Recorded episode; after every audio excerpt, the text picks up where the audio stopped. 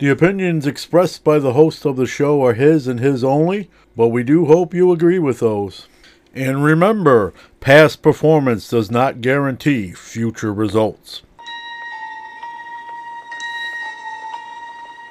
We'll begin with a spin, traveling in the world of my creation. What we'll see will defy explanation. Welcome to episode 17 of Hobby Quick Hits podcast. I'm your host, John Newman. Uh, you know, when I came up with this show, I, I said, you know, being it's a smaller uh, show, uh, 10, 15, 20 minutes max, uh, I said I wasn't really going to come up with a set schedule. And I guess I, I don't really have one, but it seems like we're kind of settling in on releasing on Tuesdays. I know last week, I think I came out Wednesday, but somewhere that Tuesday, Wednesday, just before the big Friday Sports Card Nation. For those of you tuning in and for maybe the first time, uh, we have a bigger show called Sports Card Nation with an interview guest each and every week. Goes about an hour, hour and a half. This show is the kid brother of that show where we have really no ads and no guests, and it's just me picking one topic and kind of going off on a tangent. Get in, get out real quick. Very consumable. Uh, you know, uh, so far so good. We've done well each week. We are trending uh, a little bit more with the listens. We're not quite anywhere near where Sports Card Nation is, but we're we're catching up a little bit, maybe. I don't know, but uh, again, uh, you know, we're, we're it's it's a good opportunity to kind of do what's on my mind. I'm old, so sometimes I have to turn on the mic before I actually forget what I'm thinking or write it down. You know, I'm the guy that walks into the room with a purpose and then you get in there and you forget what you came in there for, right? I, I hope I'm not the only one that happens to. So you got to back out of the room, right? Then the light bulb comes on. You remembered what you went in there for. And I don't know about you, but I have to run back in the room before I forget a second time. So this is kind of what the show is. Whatever's on my mind, I turn the mic on and we just riff about it. And I try to keep it brief and compared to our older brother, longer guest driven show. And uh, we've done that uh, thus far. Today's show is going to be about the grading field of cards and not so much how you know, I, I already did a show uh, earlier on. Exactly. It's episode one. Episode one of this show is grading submission tips. So we've already done that. I'm not going to revisit that, but this show is going to be about grading, but what it can mean, how it works, how it can change your inventory, that sort of thing. Sort of the, the navigating the field. Not so much the tips about putting under LED light and, and a magnifying glass and two inspections. That, that's all. If you want that stuff, great. I, I'd be happy to give it to you check out episode one of this show, grading submissions and tips. This show is going to be more about how it's kind of changed the game, how to navigate the current landscape, and, and that sort of thing. So, again, if you know anything about your my history, you might have heard this story already. But in 1992, I had a store, a brick and mortar, and one of my good customers came in with a Beckett graded card and sort of new to me. I have heard about grading, but I really didn't give it much thought. I thought it was a fad, truth be told. Uh, I thought it would go away. I thought it'd be gone as quick as it showed up. I thought it was insane that you send your card to someone else, pay them your money, and they tell you what condition your own card is. I always thought I can do this myself. If I'm making a sale between myself and another individual, we both can go over the condition and agree on, on, on something.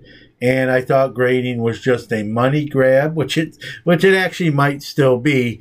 But I really thought it was a money grab fad that would kind of fade away, not be uh, what we know it is today. And and I'm, I was wrong, obviously. I'm a guy who can admit when he's wrong. I mentioned, you know, even with the Topps 2020 project, I was lukewarm going into that. I predicted that uh, wrongly. That's the beauty of this hobby. No matter how long you're in it, just when you think you know, You don't know, or you get a curveball thrown at you. So I swung and missed at what I thought would be a fad called grading. And it's funny, I went from that stance, folks, to being huge on grading. I'd probably say, man, that's a good question to ask myself. Uh, I'd probably say I'm almost 50 50 graded cards to raw cards as far as my inventory. It's not a small inventory. And when I say that, I'm not talking about all my commons and, and you know, cards that stay in monster boxes that, that are just your, your everyday base commons. I'm not talking about that. I'm talking star cards, semi stars, even. It's probably 50 50. I grade a lot. Seems like I have a few submissions uh, every month uh, for the last couple years. I really kind of transition, get my stuff in there and getting slabbed. I'll talk about why here in a second. Uh, let's talk about the, the landscape. You know, there's truthfully, folks, there's only three viable grading card companies PSA, Beckett Graded, and SGC. And, you know, a lot of people like to bag on SGC. They have full disclosure, they are a sponsor of, of Sports Card Nation, but I'd be saying this regardless. They are full fledged right there. The gaps between their prices realized and PSA have closed significantly. On some cards, SGC has actually brought more in, on certain cards in auction. Um, you know, we can talk about all the scandals and stuff, but we'll save that for another day. Uh, if I go off on that tangent, this short show becomes a lot longer. I, I don't want to do that today. But there's three companies you can send your cards with, and if you get good grades back, your your cards uh, uh, can be liquidated or sold uh, for currency rather rather easily. Okay. Now, if you get a bad grade, I don't care whose name is on the slab, it, it's going to be a tougher sell. That's just the, the nature uh, of the beast. And so you got three choices. You know, everyone likes different ones for different reasons. Some dislike some for different reasons. Okay. Again, the beauty of the hobby is choice. You know, and when you think about grading, you have three choices, right? When you think about the hobby, you really don't have that choice. Uh, you know, you got monopolies on, on sports. You know, Topps has got baseball, Panini's got the basketball and the football licensing, and Upper Deck has the hockey. The hockey. So when you want to buy a, a, baseball product, yes, I know about Panini and Donruss and Donruss Optic and Select. But as far as licensing goes with logos, you only have Topps. When you want basketball cards, you only have Panini. Football, you only have Panini. Hockey, you only have Upper Deck. With grading, you have multiple choices, but really it's those three that I mentioned. And so the number one reason people grade, myself included, it obviously bumps up the value of that card, especially with uh, a grade. We've recently seen a phenomenon, even nines that were once kind of looked down upon as up, didn't make the cut as, as a 10.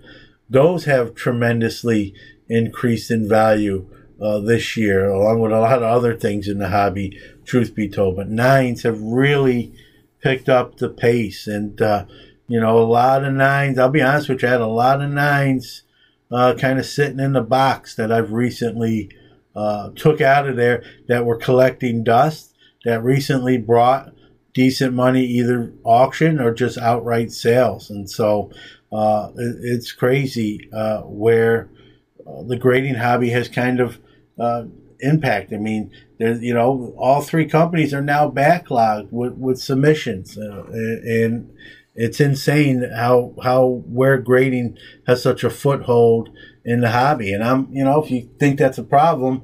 I'm obviously part of the problem as a submitter. And it's funny to think back to the 1992 version of me and where I am today. Uh, it's it's crazy to think about that, but it is what it is. It's too important and too viable part of the hobby right now. Now, whether you partake in it or not, you cannot honestly sit there and say it's not uh, one of the bigger things uh, in the hobby. Now, you may not do it. You may not own graded cards, submit graded cards, or buy graded cards, but graded cards are a huge force in this hobby. And uh, unlike the 1992 version of me who thought it was going away then, it's here to stay. And uh, again, I was wrong, uh, you know, 27 years ago, and here we are 28 years ago, actually. Here we are 28 years later, and it's a huge part of the hobby and not just vintage. You know, at first it was like, well, it makes sense for vintage. Some of the conditions of these cards are so debatable. It eliminates that argument and that debate, but it's huge in the modern and current market as well. And actually, majority of what I have for, for graded card inventory is modern cards. I have some vintage too. I don't want to make it all modern. So, a little bit of my background. Well, John, how can you speak to about graded cards? What's your resume with graded cards? You just told us in 1992 you thought it was dumb. You're right. But here's the thing I've submitted over 4,000 cards uh, for grading now, uh, truth be told. Uh, like I said, I have a good amount of, of graded card inventory. I think about a thousand cards, uh, definitely four figures in slab cards, and that's what's selling them each and every day. I get new ones, I sell inventory, I replace, I, I submit cards, uh, and get uh, my own cards uh, encased and, and slabbed. And so it's just an in ingoing, outgoing. And uh, I just posted this on my Twitter page on the Sports Card Nation side the other day, and I sat down uh, last week uh, one night and just crunched some numbers. And since January 1st, 2020, I've sold, I think it's just under $15,000 in slab cards, uh, graded cards. That, you know, I've sold more than that, but just graded sales just slightly under uh, $15,000. and, uh, you know, that's my best year ever uh, as far as slab, not sales go, but as far as slab card sales go. And we are just in June here. We have six months uh, to go. Uh, and so, you know, I'm, we're on pace for 30,000. Now, I'm not saying we'll hit that or we will or we won't, but that's the pace we're setting 30K just on slab cards. And um, so if you don't think it's important to me or you know it's crucial uh, i think that that answers that question at least from a personal uh, point of view. And you know grading cards can insanely can affect the value of a card. When you have a you know a vladimir guerrero the no numbered 2019 Topps series 2 pretty famous card in today's day and age you know raw that card goes for you know, 20, 30, maybe even 40 bucks now. That thing grades a 10, you're looking at triple, triple digit. It's a 2019 card. It should, you know, unless you beat it up or you get unlucky or it comes out damaged in the pack, you know, there should be some, a lot of 10s of that. And there are, there are a lot of 10s. But yet the demand for that card in a, in a graded 10 makes it triple the value of the raw. And that's just one example. We can, you know, I, I recently literally purchased a, a, a Kaapo Kakko. I'm a huge Rangers guy. Uh, and I po- purchased Series 1 Upper Deck Young Guns canvas uh, with the purpose of honestly just keeping that in my PC, which I don't have a lot of PC, if at all, just a, a few guys. But that was what card that I was planning just kind of to keep and I got that card. As a matter of fact, I, I'm here in Syracuse, and I bought I bought it on eBay, and it was literally at my house like in a day because the person I bought it from also resides here in the Syracuse area. So I got that thing almost instantaneously, a day or two. And when I opened it up, you know, I bought a raw card, and when I opened it up, I was uh, amazed at what shape it was in really, really, really decent shape. And I really wasn't even planning on grading it per se. And I was just so nice. I said, I'm gonna, I was already submitting, getting an order already to submit to, to SGC. I'm like, I'm gonna throw this in there. I think it's gonna grade well. And it wound up pulling a gold label pristine 10, which truth be told is their their highest level. I, I some will argue it's not, but I will argue it's the equivalent of a black label for for Beckett. So it, it pulled a, a gold label. I still have it, but I'm going to be honest with you. That card went from you know raw 40, 50, 60 bucks to probably five, six hundred. Some people might even uh, evaluate it at seven hundred dollars on in that gold label, and uh, you know I still have it. I really haven't uh, marketed it, or, or you know I might post it. Hey, check this card out, type of thing. But I really haven't put a price on it or tried to sell it or, or anything like that. And so, um, but that's that's what the difference grading can make with certain cards, and sometimes just that even that half point grade or point grade obviously makes the world the difference. And it, it's a very important aspect to what I do now with, with Newman Sports Card, which is the business uh, side of what I do. And, um, you know, it's no turning back for me. Grading will be something I do uh, the rest of the way forward till I'm not doing this uh, anymore. And I understand some people don't like it. Some people, it's not for them. It's not their cup of tea. And that's the beauty of the hobby. I don't, I don't even try to convince that person. I might, if they ask me questions, I'll answer it. I do this show if that that particular person wants to listen in and get kind of the other side of the aisle. When I'm not a salesman, I'm I don't I'm not pushy with that regards. To each their own. That's the beauty of the hobby is I don't look at someone who doesn't grade uh, in a negative fashion. That's their own personal choice. You know, it's not cheap, truth be told. You know, you, you're getting card slabs. If you do it even the economy fashion, you're still looking at double digits a card. If that card doesn't grade as high as you anticipated, it's sort of like gambling. You, you scratched off a $10 lottery ticket and you didn't really hit. Uh, was kind of a loser. Or you might have got $5 back on your $10 ticket, you know? Um, or not even if that card doesn't grade out very well. And then there's also that chance you scratch that ten dollar lottery ticket, it becomes a hundred bucks or more potential, uh, depending on the card. Like the example I gave with that gold label uh, Kaapo Kakko. So grading's here to stay. I'm I'm well versed uh, in this subject, if I may say so myself. If you have any questions, uh, I have no problem explaining it to you.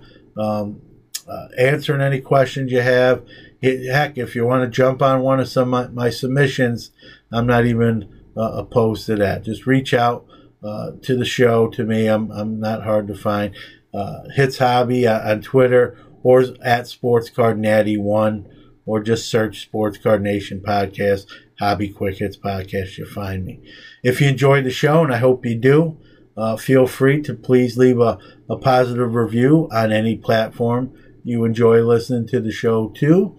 And like I said, we're, it seems like we're settling in sort of on a Tuesday, Wednesday kick. So uh, we may see you next Tuesday or maybe next Wednesday or whenever the itch has me to scratch.